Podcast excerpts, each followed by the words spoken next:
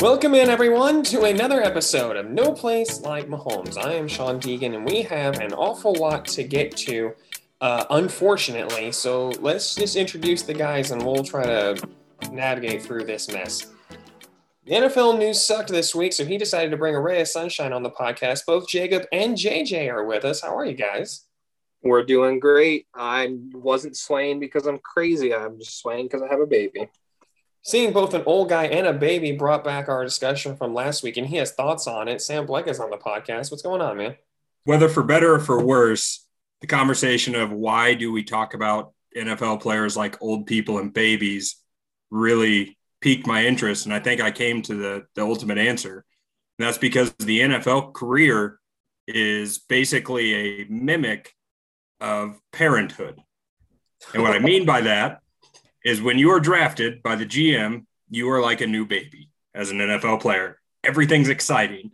You might blow up a diaper every now and then. You might puke up on someone's favorite shirt. But at the end of the day, you're a baby and it's awesome because everyone's excited. Second contract. Now you're kind of in the teenage years. Sometimes it's great. You have those perfect kids. You just get that second contract right away, no problem whatsoever. Sometimes they're not so great and they have to be sent to a boarding house. That means that they're traded to another team last contract of the year, sometimes they ride out into the sunset. Just do it really well. I mean, Tom Brady's kind of the, the that one weird random 80 year old who still runs marathons. That's great.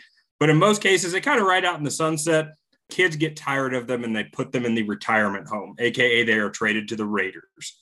so I think in reality, the reason we talk about NFL players in the way we do is because it is an analogy of age itself and it's a perfect comparison. So Jacob is the GM with the new quarterback that he just had. So he's about to go through all the excitement with the exploded diapers, but I'm sure it's going to be a, a fun time regardless. And I am Sean Deegan, and I did not know Lamborghini made SUVs until yesterday. So before we dive into the topics, because we do we do eventually have to talk about the topics, I have two quick housekeeping things. The first of which we posted on Facebook and Twitter. We are going to be moving the podcast releasing two Thursday nights, meaning that we're recording this on a Tuesday, just work schedules and our personal schedules are kind of aligned to where it's going to work out better for us to record on Tuesdays. We'll be editing podcast on Wednesday and getting it thrown up uh, for all of you guys on Thursdays going forward. Secondly, and I've never done this before, and I'm not sure how comfortable I am with it, but if you like what we're doing, and feel like going out and going to any of the platforms like Google Podcasts or Apple Podcasts that allows you to rate and review us, and you think we're doing an okay job, throw us a, a, a rating that you that you like us, and maybe tell us something in the rating or the reviews that you might like us to see us do. I haven't done that before, but thought I might want to throw it out there just in case. So give us new ideas at least on ways we might take the podcast. So again, Thursday nights, and if you like what we're doing, throw us a review where you can. So now that we've gotten through all the fun stuff, let's go ahead and get to the news that the NFL and specifically the Chiefs decided to have for us and what's supposed to be the quiet time of the NFL. And that is that Chiefs defensive end, the fourth highest paid player at his position, Frank Clark, was arrested yesterday on charges of illegal possession of a firearm in the state of California after a routine traffic stop. Where I'm reading this from is from the Kansas City Star. Basically, he was pulled over. I'll summarize the article here by Sam McDowell. It, he was basically pulled over. Officer sees what is now being described as an Uzi, which, for those of you who don't know, is a submachine gun sticking out of a gym bag in the back of his car. California has some of the strictest gun control laws in the United States. I actually was looking this up earlier today. They do not allow you to carry a concealed uh, firearm in a vehicle. If you are traveling with a vehicle, you have to have it in a locked case. Where I'm getting it from, again, this is from, I'm getting it off Wikipedia. You have to double check the sources on here to make sure what you're getting is right, but start there and work your way back. So Frank Clark is arrested. It's been reported that he is now charged with a felony, which is illegal gun possession. Turns out, Kansas City Star unearthed that he was uh, taken in, arrested, for the same thing previously with a uh, handgun and a rifle that was not specified on what types back in March. There's been some some conjecture as to whether or not he was actually charged at that time. So more details are still coming out about the March arrest. but he was apparently driving with a friend at the time. We want to give our reactions. We want to be sensitive to that. We don't know the, all the details, but California, wildly strict on gun laws. You apparently, at least to this point, with the details that we know, you have been avoided a felony charge to this point from back in March. You're now arrested again for the same thing with another firearm in the same state. We get that you know it's a it's a constitutional right for you to own a firearm. State by state makes it more or less difficult depending on where you are. And I get the first time maybe not being aware what California's laws are, but you should have been aware of it after that first time. Second time he gets arrested and charged this time. Obviously, this has huge implications for the Chiefs. Uh, let's just start by getting reactions before I go off on another tangent where my uh, aneurysm here. Sam, I'm going to come to you first. The news drops Frank Clark's arrested for illegal possession of a firearm. What was your reaction when the news dropped? My initial news before I found out, my initial reaction was, man, that was dumb. And then finding out that it happened three months ago, the same exact situation, then I'm like, man, you are a moron. As I texted Sean and Jacob when we were talking about it when it first happened, he apparently did not ever watch Vince Carter's famous speech to rookies about having a fall guy. This man is the third highest player at his position. Pay one of your friends to carry your guns for you if you really want to go shoot something. What are you doing? That it's just blows my mind. Why do you have guns in the first place? Why do you have an Uzi? That's the big thing. I, I can understand a pistol. I can understand, you know, going to firing range, having fun. What does he need an Uzi for? Uh, so I, I just the fact that it's twice in three months is just what are what are you doing? What what is going through your head at this point? Jacob, what about you? It's time number two, in, in a very short period of time, Frank Clark is arrested. What what was your reaction when you heard the news? Let's not be too hard on him. Maybe he can't afford the gun case that it needs to be carried around him. So let's let's be fair to Frank Clark. But yeah, just like again, I don't have much of a filter on this one. It's like you're an idiot he doesn't have endless amounts of money, but he does. He has so much money that he will never have to work a day in his life after his brain is done in the NFL. Now, again, he might live until like 50 or so, but he's going to live a great life. And again, never have to think about money if he manages things the right way. It makes you wonder about any athletes. Like, I get that you get bored when you have a bunch of money because you can do anything you want but at least do it smart and don't get yourself in trouble. Don't drink and drive. You can call an Uber because you're not like the rest of us. It's like, oh no, the Uber prices are surging right now. Okay, you know what? If we walk like a mile and in two hours, it won't be surging anymore. These guys can afford everything. They they can afford to do crazy things and they can also afford to be smart about things. So it's just it's wild. That I think is the part to me that is most frustrating because the first time around, you're not even driving in a conspicuous car. Like you're in a, in a, a 1993 Toyota. And I get like having your firearms and, and your car with you. Totally respect that. It, it is what it is. And I, I understand like being in a state where you may not know all the specific state laws. We all kind of have a general idea of like federal stuff for the most part, but state to state, it gets different and it gets weird. So I understand maybe the first time, like getting pulled over for speeding, they go, hey, you don't these we don't allow conceal and carry in a vehicle. We don't allow to have uh, assault weapons in the state of California. We have to take you in. That's the moment where you're like, oh, okay, maybe I should read up on this to see what is allowed, what isn't allowed, so that I can avoid putting myself in this position again. That to me is the next step. I, I would, if I got put into a jail cell, the and had to pay $35,000 to get out, which is what bail was set at this most recent time, I would do everything in my power to make sure that doesn't happen again. If you want to own an Uzi, own an Uzi. I wouldn't do it, but I also don't have $165 million. So whatever, $100 million, 65 million guaranteed. So he's going to get 65 million. I don't have that kind of money. I've never been in a position where that was a thing. I will tell you, I tried to fire a machine, an automatic weapon once at a gun range, and it scared the hell out of me. So I put it down and I walked away. So if you want the submachine gun, get the submachine gun. But maybe don't do it when you're in California right after you've been arrested for owning two other guns. Wait, Sean. When after you fired that Uzi, you didn't put it in a gym bag and then drive in a vehicle with it. No, I did not. I, I was only driving uh, the 2007 uh, Stingray Corvette that I had. I didn't think it would attract enough attention as the Lamborghini SUV I was working on purchasing before uh, Frank Clark bought it out from under me.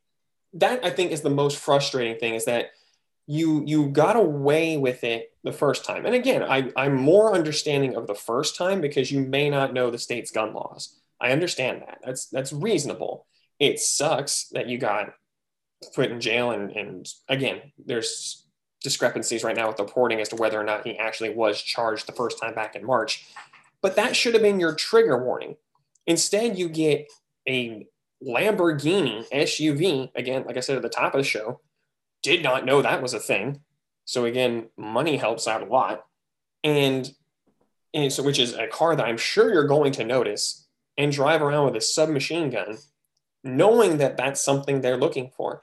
And if you're going to do that, maybe don't do something that's going to get you pulled over. Like these all seem like perfectly reasonable things to want. Before I go off on any more rants, let's get back to football. Obviously, this is going to have implications for the Chiefs going forward and and Frank Clark specifically. So we wanted to go over what we think might be the best case scenario that he could hope for versus the worst case scenario that he could hope for and, you know how that's going to affect the Chiefs going forward. So uh, I'll take these back in reverse order. Jake, I'll come to you here first. What do you envision being the, the best case scenario versus the worst case scenario that Frank Clark can expect? Best case, he's a rich person and money gets him off of any sort of trouble. He comes out and records 15 sacks for the Chiefs this season. There's your best case scenario. I would say that is a, well, you know what, if you cut off the 15 sacks part, I would say that is a 25%. I think that's generous. Let's say just a 15% chance that happens where nothing happens of it. Worst case scenario, the league gets involved and says, hey, this is a felony charge. We're suspending you for the entire season, but the Chiefs still have to pay your salary in some some way. Where he gets suspended, the Chiefs still have to deal with his cap number. Now, again, it always just depends on how contracts are written and what the NFL ultimately hands down. But that's your worst case scenario is Frank Clark can't even play for the Chiefs this year. Now, again, this is probably a 1% chance of happening, but Frank Clark can't play for the Chiefs this year, but somehow the Chiefs will have to pay him. Sam, what about you? Worst versus best case scenarios for Frank Clark. What do you think he can expect going forward?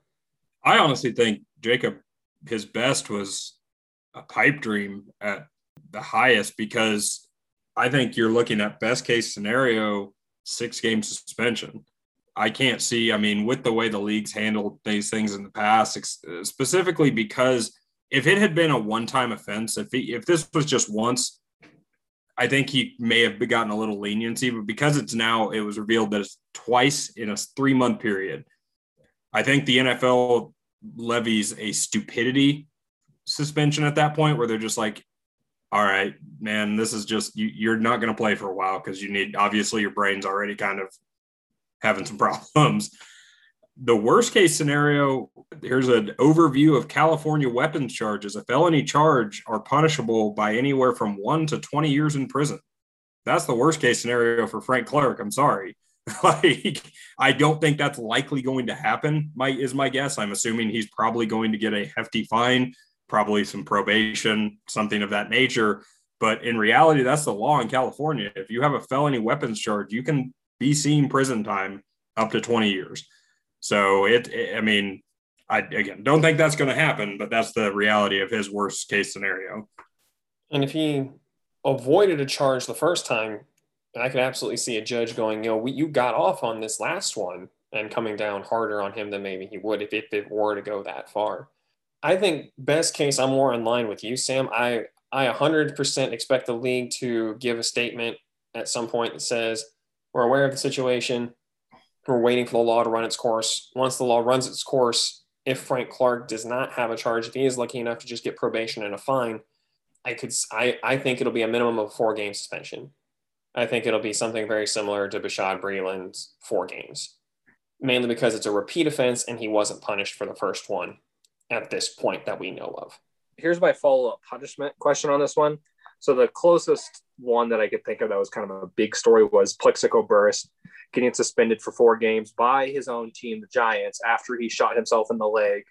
Uh, but then also the remainder of the playoffs. Do the Chiefs get out in front of this one and suspend Frank Clark themselves to be like, hey, we're punishing him? What do you guys think? Will the Chiefs get out in front of it? Does history say that? Because I honestly didn't do a ton of research. I know we had, like you said, Sean Bashaud Breeland got the four game suspension handed down by the NFL. But when Tyreek Hill was in trouble, he was was he asked by the Chiefs not to come to the facilities, or how did that happen? I don't remember at this point. Yes, with Tyreek Hill, Brett Veach said in the press conference when he initially brought it out, we've talked with his agent. We think it's best that Tyreek stays away until this is resolved. Now it sounds like in that situation, they kind of knew what was coming. They they had an idea, maybe not to the full extent, but had an idea, and that's why they didn't just abandon Tyreek Hill the way that we all thought he would, because they knew there were more details than we were aware of at the time. I think a more apt comparison is Kareem Hunt, where Kareem Hunt had multiple instances, basically got away with the first couple where people kind of justify it, kind of like I did at the beginning. Okay, Frank Clark, I get that you don't know what the gun laws are. Next time, be more aware okay, well, a guy screamed a, a, a, racial slur, a racist slur at, at Kareem Hunt. He punched him out. Happens. So, and Just then, happens. yeah, happens, right? I don't know. I'm a 30 year old white guy. I've never had to worry about it, but I'm lucky enough. On you, Irish piece of trash. I bet you would. I bet you wouldn't punch me. Sean's if you were in the booking, same room as me. booking a ticket to Denver right now. Oh, I think that's a more apt comparison just because if Frank Clark is honest with the Chiefs about why he had the Uzi, what the situation was, I think they will be more apt to let it play out. That seems to be the Chiefs' kind of ticket to things is they want to see how things play out with the law. They want to get as much information as possible, and then they will make their decision going forward. Kareem Hunt lied to them. They got more information and they cut him. It was that simple. No, I think I, if Frank Clark were to do something like that, you might see a suspension. Yeah, and I, I do think I do think the Chiefs have shown that they they like to be out, out in front of things, not be behind like we see with like the Houston Texans. Uh, they want to they want to be ahead of it so they can be like, okay, we we understand what's going on. So I I don't know if we'll see a suspension right away from the Chiefs. I think that again, the NFL in 2008 when Plaxico Burress shot himself was a lot different, and that was only what Roger Goodell's second year because he started in 2006. So it was only the second year. So I I don't think I think a new commissioner is probably less likely to suspend a player than one like Roger Goodell now that is 15 years tenure in the NFL. So I think that's a, a higher probability that the NFL takes action before the Chiefs really have to but I, I can definitely see it be playing out like the way that uh, the Kareem or not the Kareem, the Tyreek Hill situation where they ask him, you know, until we have this legally figured out, we want you separate from the team just so we're we can kind of plausible plausible deniability almost at that right. point. All right, one more one more follow up real quick. If let's pretend like the Chiefs didn't push every contract in the world down the road, if Frank Clark's deal was all front loaded, and let's say they could save, I'll just say an average number. They could save eight this year and 10 next year by cutting him. Do you think they would cut him? I think so. I think because you saw such a drop in production this last year, the Chiefs, to my viewpoint, they don't like keeping headaches or distractions on the roster. That's just not what they, that's not what Clark Hunt wants. That's not what Veach wants or Andy Reid wants. And so I think if it was not financially damning, they'd get rid of him pretty quick. I agree to a point. I do think production comes into it in a big way. Tyreek Hill was the best wide receiver, was one of the best wide receivers in the NFL when things started to get get weird with him. So they made they they played it out, they waited for it. Kareem Hunt was playing at a terrific level, but also had a very friendly contract and was a, an, easier cut. So the the the risk reward of having to deal with a, a lot of dead cap made it a lot easier. And again, the whole he lied to them about what he did and then they found out added to that. To a lesser extent, though, guys like Travis Kelce, early on in his career was, you know, again, nothing like this, where he's having off the field issues, but cost his team on the field at times with just antics and, and being a young kid, essentially. They're willing to let him grow up. So there's an example where it works out. Tyreek Hill, I think, is a maybe a better example of where it works out, where a guy who has technically off the field issues, they hang with him and it becomes it turns out that it's there are more details than we initially thought that favor Tyreek Hill. I don't know if they'd cut him. I think I think if if Frank Clark had had 12 sacks last year, I don't I don't think it would enter their minds until like Sam brought up unless like he got convicted of a felony that was going to be you know a minimum of a year sentence and he was not able to play football. But because he had six sacks last year, battled health issues with his stomach bug and other you know, physical ailments throughout the season, I think that's I think that's where it becomes a real conversation, unfortunately. Right, which is why I asked because it's just another instance of these teams don't really value their players; they value their franchise. If they if the Chiefs could get out from Frank Clark, I think they would, depending on his whatever his sentencing is going to be. I think they are. I think the NFL. People talk about like the NFL. It's like, oh, they don't care about character, blah blah blah. All this. If I did this at my job, I never, you know, get away with it. They'd fire me immediately. It's like, yeah, maybe, probably, but also like a corporation is going to take production over.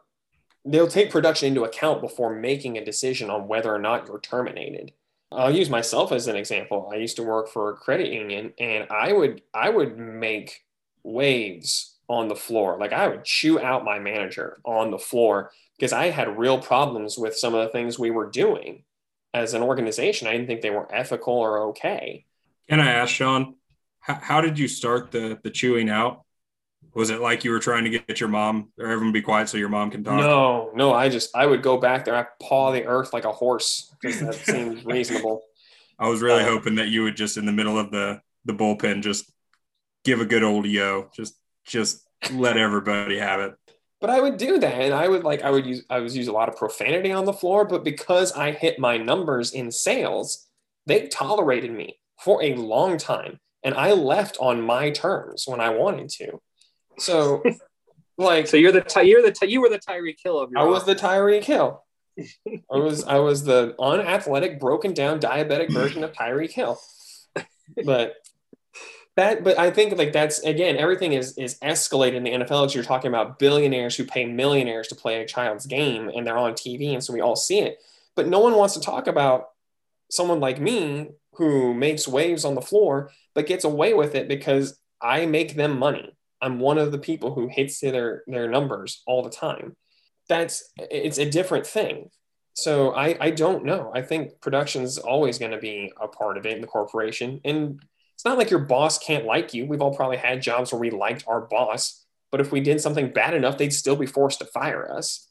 Right, right. But again, the teams value the production and not the person. Right. In these instances.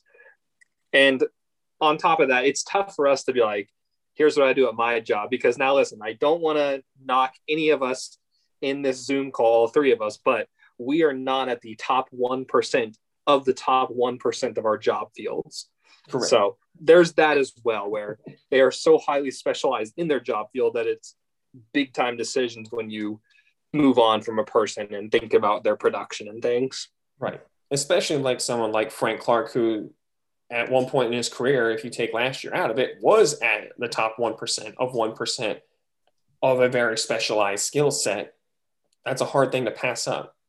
So before we get into kind of how this affects the roster, we did want to ask a, a more philosophical question, and we may have already kind of touched on, we've touched on a couple of the issues they've had already, but do the Chiefs have a character problem? you know, we'll get in this maybe a little bit later in the podcast, but it's a rough day when the Raiders are a more widely accepted humanitarian group than the Kansas City Chiefs are. That's a tough thing to swallow for Kansas City Chiefs fans. But that happened this week. So I want we wanted to go around and, and give our opinions. Do the Chiefs have a problem with character concern players? Do they bring them in too much? Are they not Do we not have the locker room that they thought they did? Where do you guys stand on that? Sam, I'll come back to you first on this one. I don't think they do in all reality. At the end of the day, I think the, the big thing to think about with, with the NFL is this is a an organization that employs each team employs just on the active roster 52 grown adults. These are grown adults. And it's just like any other job. My employers can't really control what I'm doing outside of work. And if I make a bad choice, that's not on them, that's on me. Now, if that happened to one of us, no one would ever know. We would get fired and it's done. But because the NFL is a public entity, everyone knows everything that happens.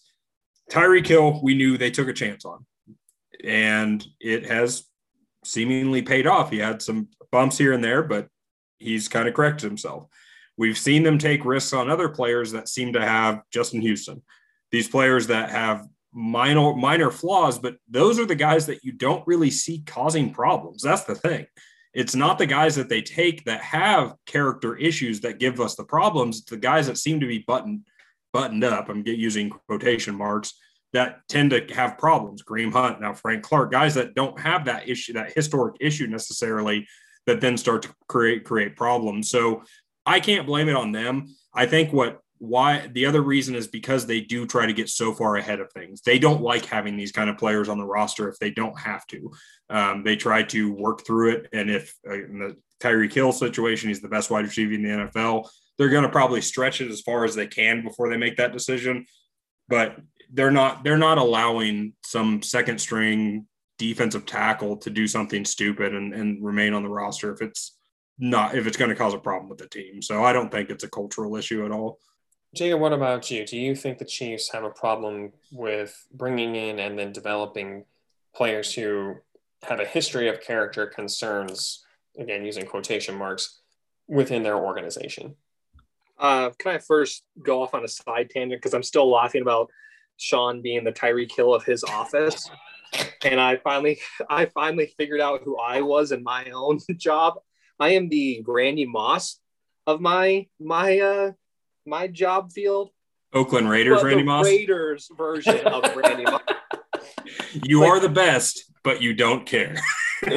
I'm giving it like 60%. Every now and then again, I'll put my team up, but then the Chiefs just come right back down the field anyway and score, so it didn't matter. Every now and then you just you just have to go out to remind everybody how good you actually are. And then you just go right back to the 60 to 50% range. Exactly. And you know what? The older I get, Eventually, I'll be the Titans version of Randy Moss. Oh Lord. so Sam, I do want you to think about who you are in your job field as well. So, but anyway, Sean's actual question was, do the Chiefs have a character problem? My answer is winning solves everything. No, they don't have any sort of issue right now because there's no heat going to be coming on to them because nobody's going to be like, oh, well, they're still winning. Who cares? The second they start losing games, but they shouldn't more than one because you do get the one random Andy Reid loss a year that you're just like, what? Raiders this year at home. Until that happens, I don't think you worry about it. Other big factor, you have Andy Reid, you're winning. Other big factor, you have Patrick Mahomes, who nobody wants to disappoint in that locker room at this point. You look at somebody like Marcus Peters, I think that's part of the reason they traded him was because number one, he was a character a character. I mean, that is kind of the summary of it. He was a character, but also I think when Mahomes was going to start that next season, they're like, we don't want anybody to even challenge Mahomes in year one because it's his team now. We don't want anybody having to be talked to by someone else because we want Mahomes to clearly establish this is my team. So that's kind of where I'm going with this. I don't see there being a character concern until there's some sort of losing, or if you get three or four more players that you're having a bunch of dead cap, that's when people will start worrying. All right, I, have got i have got my comparison, Jacob. Are you ready for this? I am the Kurt Warner of this podcast, and then I floundered around in a worthless job for several years before I actually started applying any of my skills. that's that's who I am. oh my gosh, that's beautiful. I love that. Uh, Sam, so what you're saying is Kurt was stocking shelves, you were playing with tigers? Pretty much. That's the that's the that's the reality of it. You know what? I'm going to give it to you on that one over Kurt Warner. Sam Blecka, our, our local better than Kurt Warner for the first like 26 ish years of their lives. The not nearly as good looking, didn't win a Super Bowl, fat version of Kurt Warner, but I'm better. It didn't play I'll in two it. Super Bowls, played in two. So I listen, I use that all the time. So just make sure that you guys are you're very specific about this because I use that argument already for Patrick Mahomes. Like, oh yeah, he won one, he's played in two. What did Aaron Rodgers do? Sorry, I clearly have a unhealthy addiction to talking about Aaron Rodgers, so I'm done. I just to wrap up the conversation on character concern, I am I'm with you guys as of right now. I don't think they have a problem with character concern. You know, Tyreek Hill, like I said, has been nothing but a stand-up citizen. Even after the second audio came out, it became very clear that it had been reported poorly, uh, and not all the details were there. Um, But that's just one man's opinion who also has compared himself to Tyreek Hill. So take it with a grain of salt. Uh, that's true. So you know, make sure that uh, you check me on that. But like then you bring up guys like Marcus Peters, Kareem Hunt, now Frank Clark being the most one. Like if if Frank Clark puts the Chiefs into a position where they have to cut him, they have to move him. At that point, they're on watch for me. Only because they will now have spent top draft capital and money now, if you include Frank Clark, uh, his contract, into players who did not finish that contract with Kansas City. Kareem Hunt didn't finish out his rookie contract. Marcus Peters didn't finish out his rookie contract. Frank Clark was given, uh, at the time, the richest contract for a defensive end, and they gave up a first and a third for him. So you gave up collectively a first, a second, and two third round, or swapped two third round picks. So I guess, yeah, technically two third round picks you've used to acquire players and gave up a $100 million, not including the two rookie contracts, for guys who may or may not be on your team in the long term. So if Frank Clark is forced off of this team, I'm going to maybe start paying a little closer attention to it going forward at that point. I would like to apologize, Sean, for taking what was a very serious topic that you brought up and flushing it down the toilet by comparing ourselves to NFL.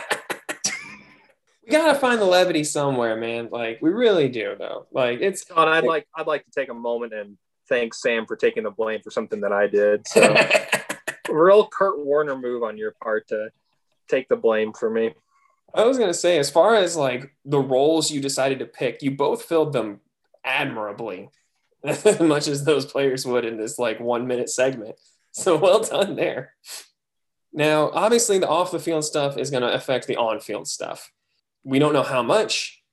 We don't know if it's going to necessarily be a, you know, terms of game suspension or whatever the case. But we want to, you know, again, be proactive rather than reactive. So we wanted to give our opinions on how we feel about the defensive front. Who do we want to see try to fill in for Frank Clark if he is forced to miss time?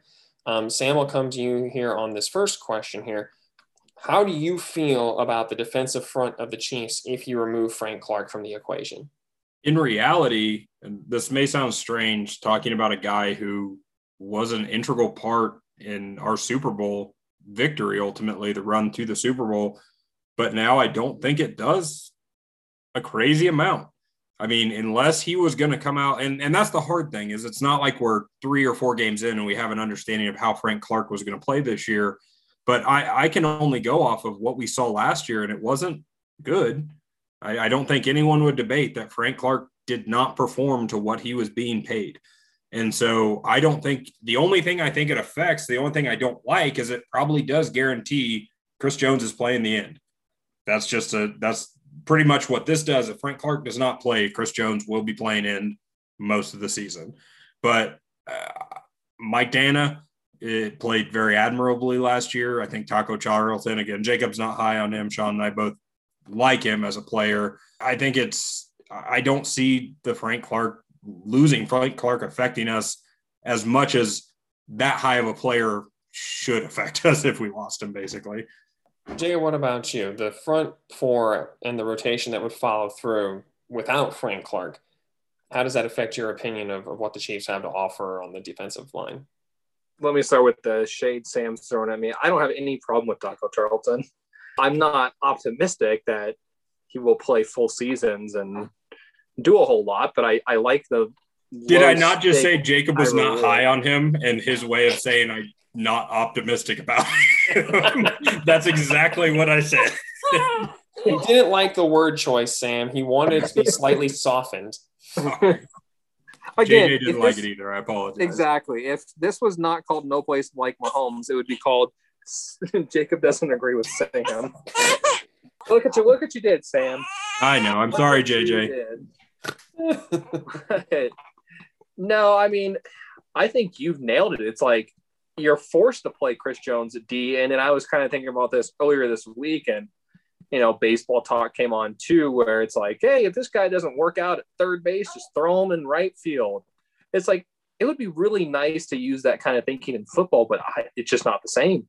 You can't you can't rely on hey, they defense in the right field is not the same as playing D and D tackle. It's not not remotely the same. I think you're I think you are worse without Frank Clark. I think let's start there by saying you are a worse team if he is not playing because the guys behind him are not as good. The problem is we look at Frank Clark very skeptically because of his contract and the amount of money he makes. He's one of the top paid non-quarterback players. I think maybe the high I think he'll be the highest paid non-quarterback this year is what I remember.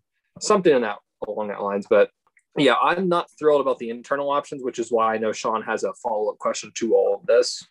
Yeah, I'm kind of with you guys. I won't spend too much time on this. I I agree with you, Sam, in that if Chris Jones plays D end, even if he only let's say he plays D end the same amount of time that he was going to play defensive end when Frank Clark was on the field.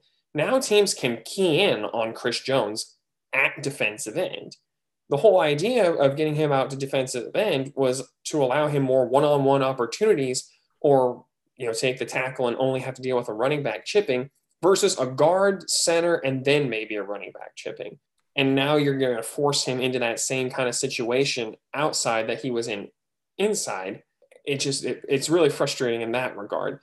I think not having Bashaud Breeland does kind of affect this maybe even more so than not having Frank Clark, just because you don't have the coverage now to make up the same way that you did last year for when Frank Clark was not in the lineup. We'll see how it all plays out, but that I am, I am, I am maybe more concerned outwardly than than you guys are, just because we are going to be relying on at least two rookies or two second year players to not have sophomore slumps and come out and really continue to progress, and then a rookie who had no sacks at Florida State his last season. Before before we move on, I, I think the the one saving point for me and why I don't think this is as bad is again what I do think is going to be the biggest non talked about steal that happened in this offseason, which is Jarran Reed. I think if Jarran Reed had not been traded for, if we were the same defensive line minus Jarran Reed, I would be much more worried. Mm. But because we have, even though Jarran Reed's definitely not Chris Jones, he has shown the ability to rush the passer from the inside. And that, so we're not losing that ability necessarily having to move Chris Jones outside. I, I that's why I'm not as nervous necessarily losing Frank Clark's production. That does make a lot of sense. Um, and that is kind of leads us into our topic about internal options.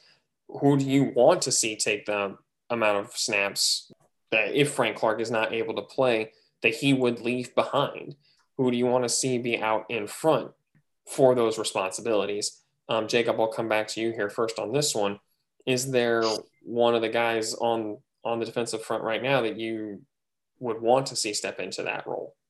I think it'll just be by committee if you know Frank Clark does miss significant time, which is I think your best option at this point if you don't get go external.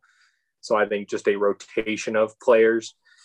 My brain is completely blanking on who those players might be right now, so I'll let whoever's next, which I guess would be Sam, tell us who those what that rotation might be.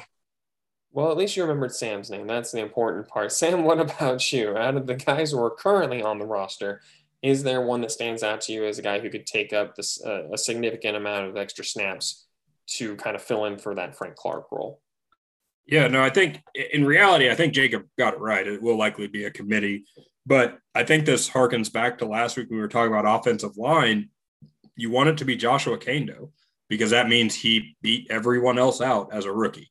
I, I again, I if it was between two players, I want to see it between Mike Danna and Joshua Kaindoh. I want even if that means that Joshua Kaindoh is just coming in as a pass rush specialist and Mike Danna is kind of the more every down defensive end because I, I Jacob was high on really high. So I'll give you credit, Jacob. You were very high on Mike Danna last year, even though we were very confused on him in general because he doesn't look like a defensive end. After really watching him, after Jacob kept bringing him up, I, I was incredibly impressed by him. I think we talked about that at the end of this last year.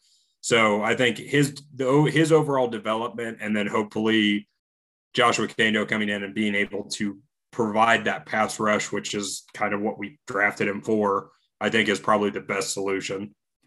I would love it if Kaindoh blew it up. I'm hesitant. Uh, I mean, that would be the ideal.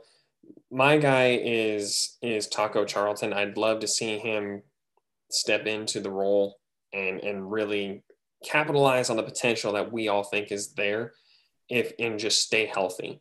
Because I think if he stays healthy, it, the numbers will come. He's a talented, athletic enough defensive end that it's just a matter of staying on the field if he is if he is able to do that, I think that benefits guys like Kaindoh, where they're not forced to, into a, a bigger role than maybe they're ready for right away. You don't have to worry about if if Mike Danna doesn't come out and just pick up immediately where he left off. You at least have a guy who's been there, done that, that you can rely on. You don't have to worry about trying to do things like move Tershawn Wharton out to defensive end after you're already moving Chris Jones out to defensive end if Taco Charlton can step in and just take the reins, be like, I got this until he's back, until Frank Clark's back, I think that allows the development on some of the other guys on your defensive line to, to continue at a, a reasonable uh, pace without drastically increasing the expectations for at least one, if not multiple of them. Now, there are options outside of the internal options. You would just have to give those players money. And it's kind of weird when Jacob, you sent this list to us of edge defenders, pass rush specialists who are still currently on the market in, in free agency. These are a lot of the same names that we talked about being interested, the Chiefs looking at back when the offseason first started and we did our first like free agency preview. So the names you sent us here, Jacob, this is from Arrowhead First. Uh, Melvin Ingram, Everson Griffen, Trent Murphy, Vic Beasley, Olivier Vernon, John Simon, and Adrian Clayborn. Like that's a lot of names that have had at different points some prominence in the NFL. Maybe they aren't playing at the top of their game anymore, whether it's health issues, age, combination of the two, but all have shown at times to still be effective. And in the Chiefs' kind of rotation, how they handle the defensive line, probably wouldn't be asked to take up the role that a Frank Clark would leave behind. They would just be expected to come in, maybe maybe uh, take up a role of a pass rush specialist or something along those lines. Out of the the guys who are currently on the market still, um, Sam, is there a name that you would like to see the Chiefs pursue? I'll answer for Sam real quick. Olivier Vernon is Thank his you. number one. I'm not I even wasn't going gonna to say it, but Yeah. like I was like, I'm gonna say it. I'm not even going to give an explanation. If the listeners don't know why, they should go back and listen to previous podcasts, and I will have explained why Olivier Vernon is the one that I want. You have been on that on that bandwagon for a hot minute. Jacob, what about you? Out of the names you sent us, or if there's even a name that's not on this list, is there a player that you would like to see the Chiefs bring in to try and help fill the void left by Frank Clark if he's forced to miss time?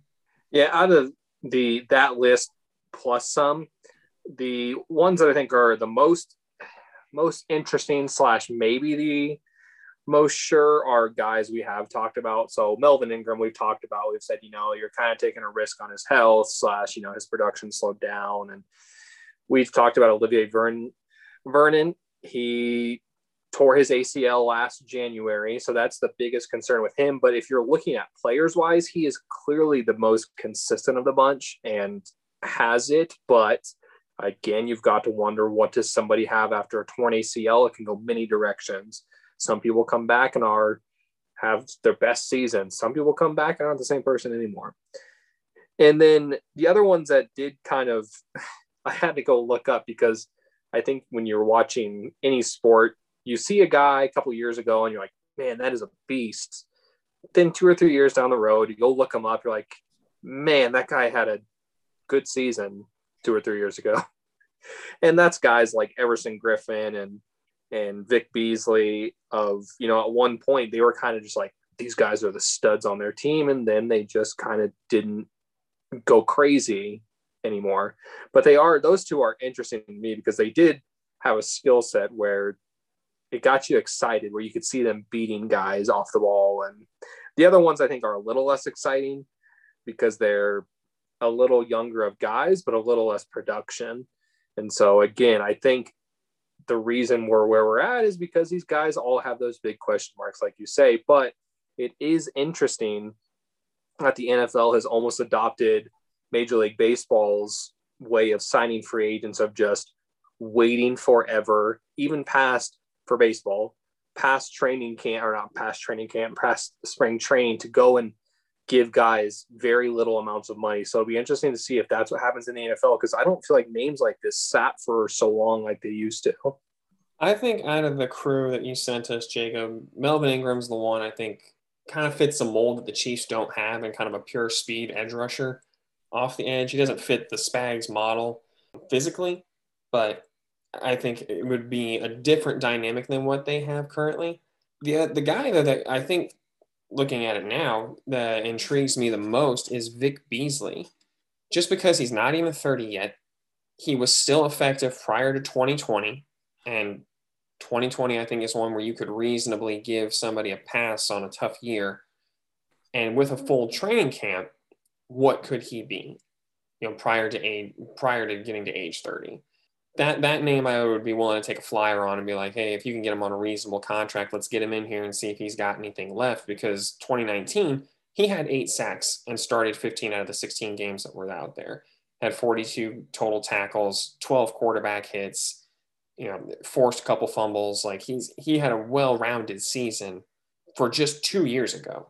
So I think if you if if you can look at the tape and go, well, it was 2020 just ravaged this guy and you think that giving him a full training camp could really help, I'd be willing to take a flyer on him or Melvin Ingram at this point, or Olivier Vernon, just so that Sam could be happy. If he's healthy, he's obviously like the, the number one option. We talked a lot about negative stuff, and there was one last negative news story that we're going to do our best to turn into something fun and positive uh, because our uh, an old friend alert, as uh, Soren Petro and the guys at the program on 810 Kansas City like to say, Tyler Palko also had a run in with the law, former Chiefs quarterback um, from the famed Todd Haley days. Also had a run in with the law. This is the sad part of it. I promise we're going to try to get to the fun stuff soon. But was pulled over and arrested for a DUI. Again, nobody got hurt, thank God. It was a was a not an accident or anything like that, but an unfortunate unfortunate set of circumstances.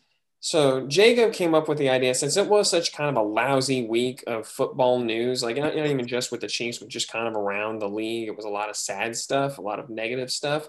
We wanted to take a negative and turn it into a positive. So Jacob, you came up with the idea. Let's do a little bit of a guessing game or a quiz game where Sam and I have to see how many players we can name from the Tyler Palko days of the Kansas City Chiefs. I'll, I'll let turn this over to you now, and you explain kind of where where you want us to go with this. The year was 2011, and our good friend Tyler Palko was a left-handed starting quarterback, which again is kind of a rare thing. You don't see it very often. Tua is now holding that throne. Mike Vick used to hold it, and then of course in between the two was the legend Tyler Palko just to get your guys' trivia brains warmed up, how many seasons did Tyler Palko manage to be on an NFL roster? I'm going to say four. I think it's four because I thought it was three, but I think I'm going to give him one more year. Six. I had it down as two, where the only time he recorded any statistics. So I might be wrong. He might have been a backup somewhere, but even on Pro Football Reference, usually they give games, right. even if the guy never played. Right. So if he's on a roster, they note it somewhere there. Right, right. So I believe it was two. But the game is how many players can you name from the 2011 Kansas City Chiefs? You each get two strikes. So again, I've made too many baseball references. So two strikes and you're out. So if you miss, you get a strike. And then it goes back to the other person, I would say. So you don't double strike yourself. So you get two freebies. Uh, these the reason I'm hosting this is because number one, we need a moderator, and also I kind of cheated because I went back and looked up the Tyler Palko Steelers game where he did indeed record three consecutive turnovers on three consecutive snaps, which is I couldn't find if that was a record, but I was like, that's got to be a record to turn the ball over in three consecutive snaps that you're on the field. It's like that would be tough sledding to beat. Question, Jacob. Can I name two players at once if they do relate to each other? I it's a good one. name. I promise. Can I at least get one of them? I've got When two. When we get there, I will make the determination on that. okay. I'll, I'll decide how it counts. All but right. anyway, it's going to be a simple game format. It's just one to one. You name a player, the other guy has to name a player. Again, you get two strikes, and then so once your two strikes are out and you can't name anybody else, it's over. The rules make sense for the game. They do. Good enough. Uh, Sean and I'm ready for your editing of me having to search this list of guys because I've listed them by position. So I'm hoping that if you name somebody really obscure, I can find them quickly since they were not in one of the starting positions. I will So not again- name anyone off the starting. I was gonna say if. I get an obscure name, it is pure luck. Oh, there's there's a bunch of guys that were on the roster that didn't necessarily start a game, so I will accept those guys as well because there's a lot of 16 games with no starts. But yeah, I don't think you're going to get most of them. No. Who would like to start? Sam, I'll, I'll go if. I can do my two at one. Yeah, go for it, Sam. All right. In 2011, we drafted a legendary wide receiver named Jonathan Baldwin. Ugh. What that means is we had a running back on the roster that ended up breaking Jonathan Baldwin's hand by him punching him in the face named Thomas Jones. Thomas Jones was on the Chiefs that year. For some reason, I cannot find John Baldwin on here. Making sure I'm right. We No drafted him in 2011. He was drafted in, oh, in Oh, I found him. Okay, yeah, you're good. Sorry, Okay. sorry. That was his Sean rookie have lots of- year, and that's when he Sean- broke his hand on Thomas Jones' face. Sean will have lots of editing. So you know what? In fairness, Sean now has to name two players. Well, if if we had Thomas Jones, that means we had Jamaal Charles.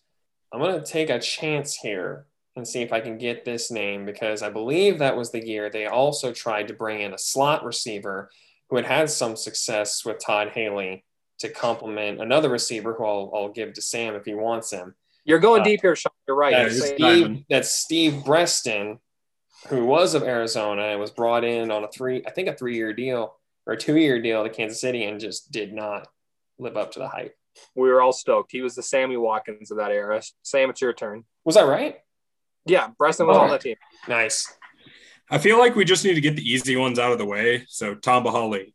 I'm waiting for the positive, correct, yes or no, Jacob. It's, on, it's an audio Sorry, format. They can't see you nod unless we decide to go on YouTube somewhere. Sorry, ding, ding, ding. Yes. Dwayne Bowe. Ding, ding, ding. Justin Houston. Justin Houston was on the Chiefs in Oh, okay. Yeah, no, I know, but he, he, didn't make dinged. ding, I know ding, he ding. dinged, but it went really quiet for some reason. Oh, Oh, sorry. okay. like Audio error. Ding, ding, ding. Glenn Dorsey. Ding, ding, ding. sorry, that one took a second. Well, if Big Dorsey's there. I think Ron Edwards is there now, isn't he? Ooh, you had to go deep on me, didn't you? I gotta gotta go down further on the list. I'm remembering Ron- from Madden 09, so I'm like hoping that some of these guys made it long enough. See, that was my other fear with this game was like, what years of Madden and ESPN do people own? Because some people are experts on very specific years of this. I do not see Ron Edwards anywhere, Sean. So that is Oh. your first strike. Ah, It's back But to me. there's there's still some obvious ones out there. There are a lot of obvious ones out there. One's named Derrick Johnson. oh hell. Ding, ding, ding. I was gonna say, Sean, start thinking about more defensive players. Yeah. Just think about Tyler draft Powell. picks, Sean. Brandon Brandon Flowers. Brandon Flowers. There we go. Yeah, because 09 he was a rookie.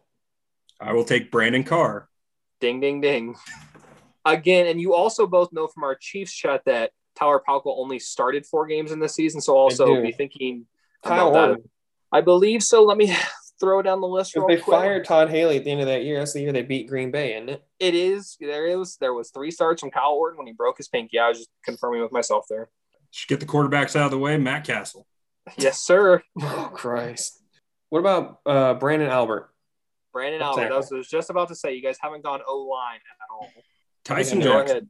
He's got to still be on. Yeah, the 'cause team. Oh, sorry. Yeah, was my there. bad, Okay, my bad. I was like, there's no my way. bad, my not. bad. Sorry. Yes, ding, ding, ding. Uh, I think Ryan Lilja was the starting left guard at that point. Yes, sir. That's a good call out. I, I probably wouldn't have brought this or thought of this if we hadn't talked about him relatively recently. That's Jovan Belcher. Jovan Belcher is on there. I was Is the other linebacker. We got had that so many bad players on this team. oh my god! Again, think of that, Sean. It's that era. Yeah. was uh, this was Eric Winston's first year at right tackle, wasn't it?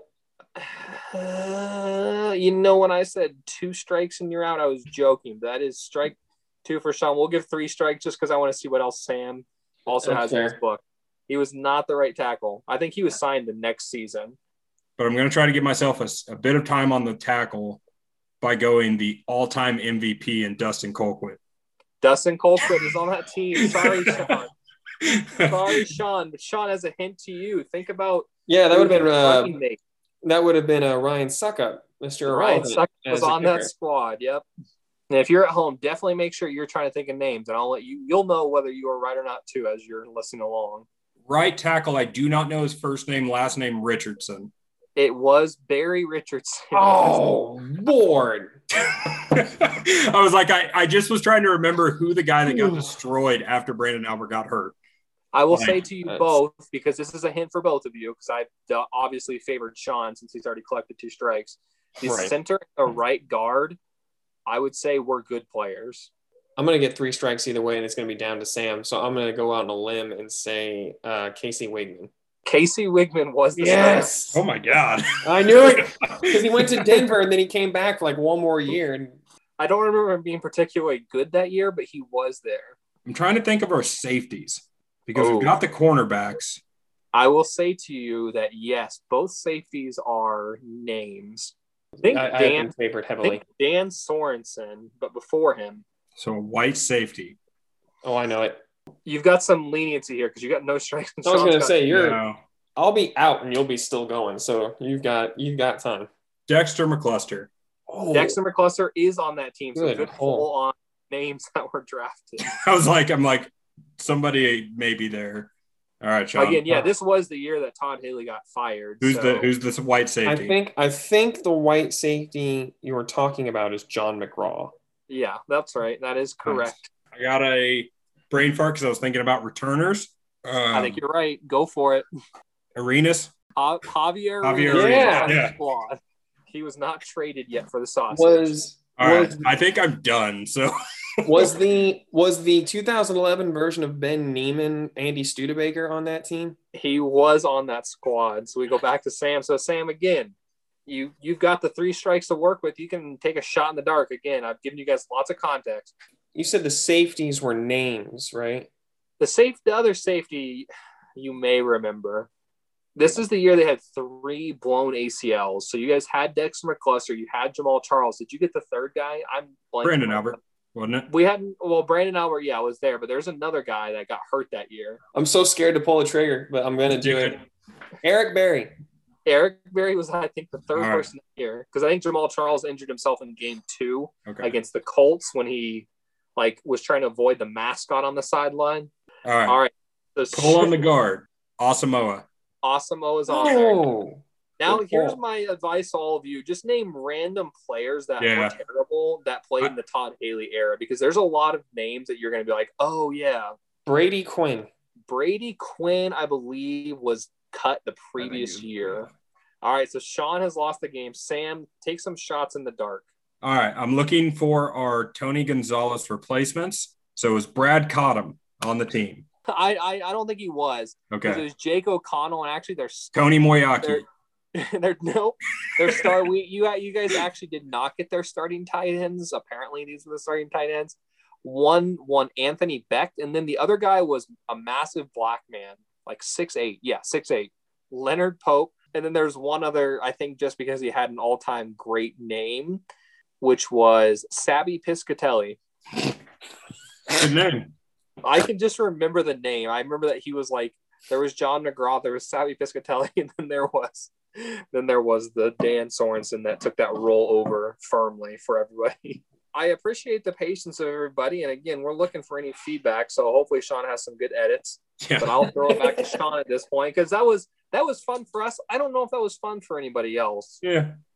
So last thing we wanted to wrap up here with tonight was a bit of positive news. Leave you with something something good, uh, and that is that. And I can't believe we're covering a Raider, but by golly, we're going to do it.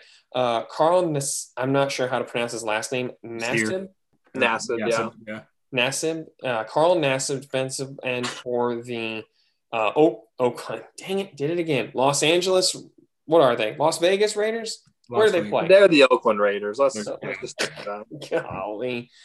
Las Vegas. Okay. Las Vegas Raiders. Had to look it up because I couldn't think of the damn city. You actually had to look it up. Just named the entire 2011 Kansas City Chiefs roster, but I can't remember where their prime rival plays currently. Uh, Sean, oh, I would like to Lord. please edit that out for yourself.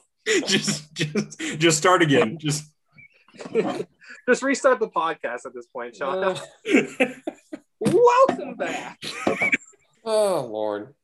So we wanted to end things on a positive note here tonight, and I can't believe we're going to cover the Las Vegas Raiders in any capacity that's in, in, a positive light, but they did have some great news come out in that Carl Nassib, defensive end for the Raiders, uh, did come out publicly as a gay man. He's the first active player, which I think is an important distinction, the first active player to come out as gay. We all remember Michael Sam uh, back when he was drafted for the then St. Louis Rams, was an active collegiate athlete who was drafted into the NFL, but he was openly gay before being drafted. Carl Nassib's the first actively gay athlete, uh, player in the NFL. Response has been truly overwhelming and, and, and mostly positivity. They, his jersey became the number one selling jersey um, within like a day of the announcement. So a lot of a lot of cool stuff for him. He immediately donated uh, to charity, and I'm blanking on the name of the actual charity that he donated to, so I'll have to look that up. But, I can tell you what the gist of the charity is, though. It's for uh, prevention of suicides for LGBTQ uh, teenagers. I don't remember the name either, but that's the what the foundation's about. Yeah, I'll look it up here as we give our reactions. But let's go around the horn here, Jacob. When you saw the news that Carl had come out as gay, um, what were your thoughts on it? How did it make you feel? Just give us your reactions to his announcement. I don't want to use the words brave, but that's almost where my brain goes. Is it's it's awesome that he did it because it needs to not be news like 10 years ago basically is kind of where my brain's at on this one is it will be nice when it's not even when it's not news about any player saying I am gay it, uh, and the comparison I'll say is Jackie Robinson when he was the first black player to break the color line in baseball. And I think that's like my fourth baseball reference today. But that was news. And then it became so commonplace that it wasn't news anymore. So I, I'm excited for that day.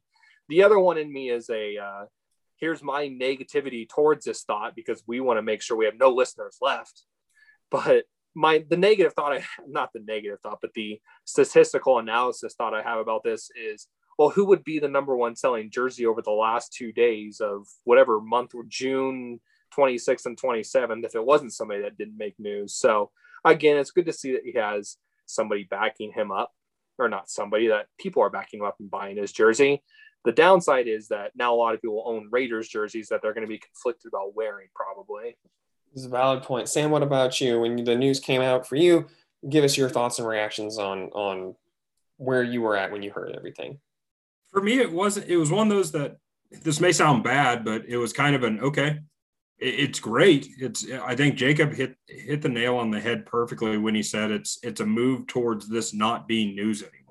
It's sad that the thing that I'm comparing it almost to in, in, the ways of what the what football has been for so long and the the levels of toxic masculinity that has been present within the NFL within football culture is what happened with Bo Schembechler in Michigan, where now players are coming out and reporting the sexual abuse that they occurred while playing football under Bo Schembechler. And for so many years now that that's that these are not in comparisons whatsoever but the fact that we're now seeing players openly coming out as gay even though football is supposed to be this manly manly sport we're seeing guys that coming out claiming or stating that yes, I was sexually assaulted while playing for this team, it's just a move in the right direction because that's obviously always been a taboo sec- subject for men for women as well. I'm not I'm not in any way trying to deep dive, dive deep into this whatsoever, but for men it's always been oh you're you're not you're the masculinity aspect you don't say that you've been abused or you don't say that you're gay because you need to be a big manly man to play football and that's just not the reality of it. So I think it's all right, a move in the correct direction. I'm glad that he gets to gets to be himself. I think that's the big thing about it is not feeling the need to hide what is a crucial part of who he is, and that's a very important aspect. And it's just a good thing overall, in my opinion. So kudos for, uh, yeah, I hate I hate we're using the word brave to to be yourself in today's world, but I guess congratulations for having the courage to come out in a in a media that can be very cruel sometimes to situations like that. I agree. Well said, man. Uh, the the biggest thing for me on this is that one of the things he said in his video, um, and I, I ended up reading it rather than watching it the first time around, but that he talks about is you know I'm not trying to do this for publicity, but having uh, one of the research of the charity he did, which I looked it up, the name is the Trevor Project, is the the charity that goes towards trying to prevent suicide for for people who are homosexual. And he talked about how having an adult just be there for you, someone you can you can talk to or listen to or look up to in some kind of facet, significantly helps decrease the chances of suicide. So being able to be that guy now at an NFL level, where I'm sure there are probably many gay men or young boys who who feel like maybe that's not an avenue for them or at least not an avenue where they can be their self now feel like they can be because of him and then him being able to back you know go even a step further just being the symbol and then donating a hundred thousand dollars you know not an insignificant amount of money to to the trevor project to try and then help raise raise the support around people who are gay really you know, just hats off to him you say I, I can't say it better than you did sam so i won't try but like hats off to him for having the courage to come be yourself and, and be the symbol that a lot of other young men and women, frankly, probably would need to look at something like I can get to that level and I can be myself doing it. That's a really cool thing.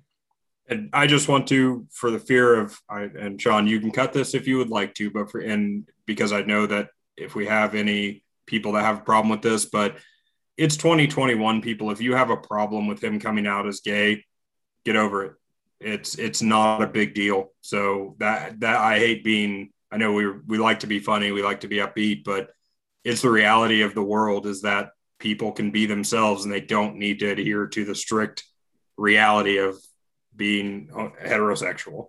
So if you have a problem with this, get over it. It's just that's simple. Right, and I want to throw in my uh my take as well. So again, maybe not offensive or anything, but if you're any sort of a high school coach and you're using any sort of slander in any way, just go resign, please. We've all played high school age sports, and we know that it's out there that people use not necessarily derogatory gay terms, but toe the line enough where that is viewed as soft or not as good as the other thing. So if you're one of those people, just go resign. And I will throw in my two cents here that if if you are uncomfortable with someone who is gay or not, or just uh, have problems with it, I would offer up the solution maybe go spend some time with someone who is gay. I think once you do that, you might find that you're not so different from that person. The only difference is that you prefer the opposite sex versus the same sex in terms of who you would fall in love with. If you do have a problem with something, or you, even if it's just a matter of discomfort or something that is unfamiliar, maybe take the step and try to expose yourself to people who are different from you and you might actually learn something and find that you're more alike than you thought. Yeah, and I think the final thing, again, we have a limited audience, and we know most of the people that listen to our podcast. But if that random person is, and this is just general for anybody, if you have any kind of thoughts that because you're different, you have you feel like doing anything negative against yourself, I would plea that you talk to somebody about it, not do act on actions because you feel that you don't fit in with other people. So Well said, guys. I can't think of a better way to end the podcast than that. So we're going to wrap it up there. We thank you guys so much for sticking with us. Uh, it's been a, it ended up being a really fun podcast that we got to end with a lot of positivity. So what a way to go out after uh, kind of wading through some tougher topics at the beginning. So we will be back next week, hopefully with some more positive news to start and end with. And until then, you guys stay safe out there, and we'll talk to you next week.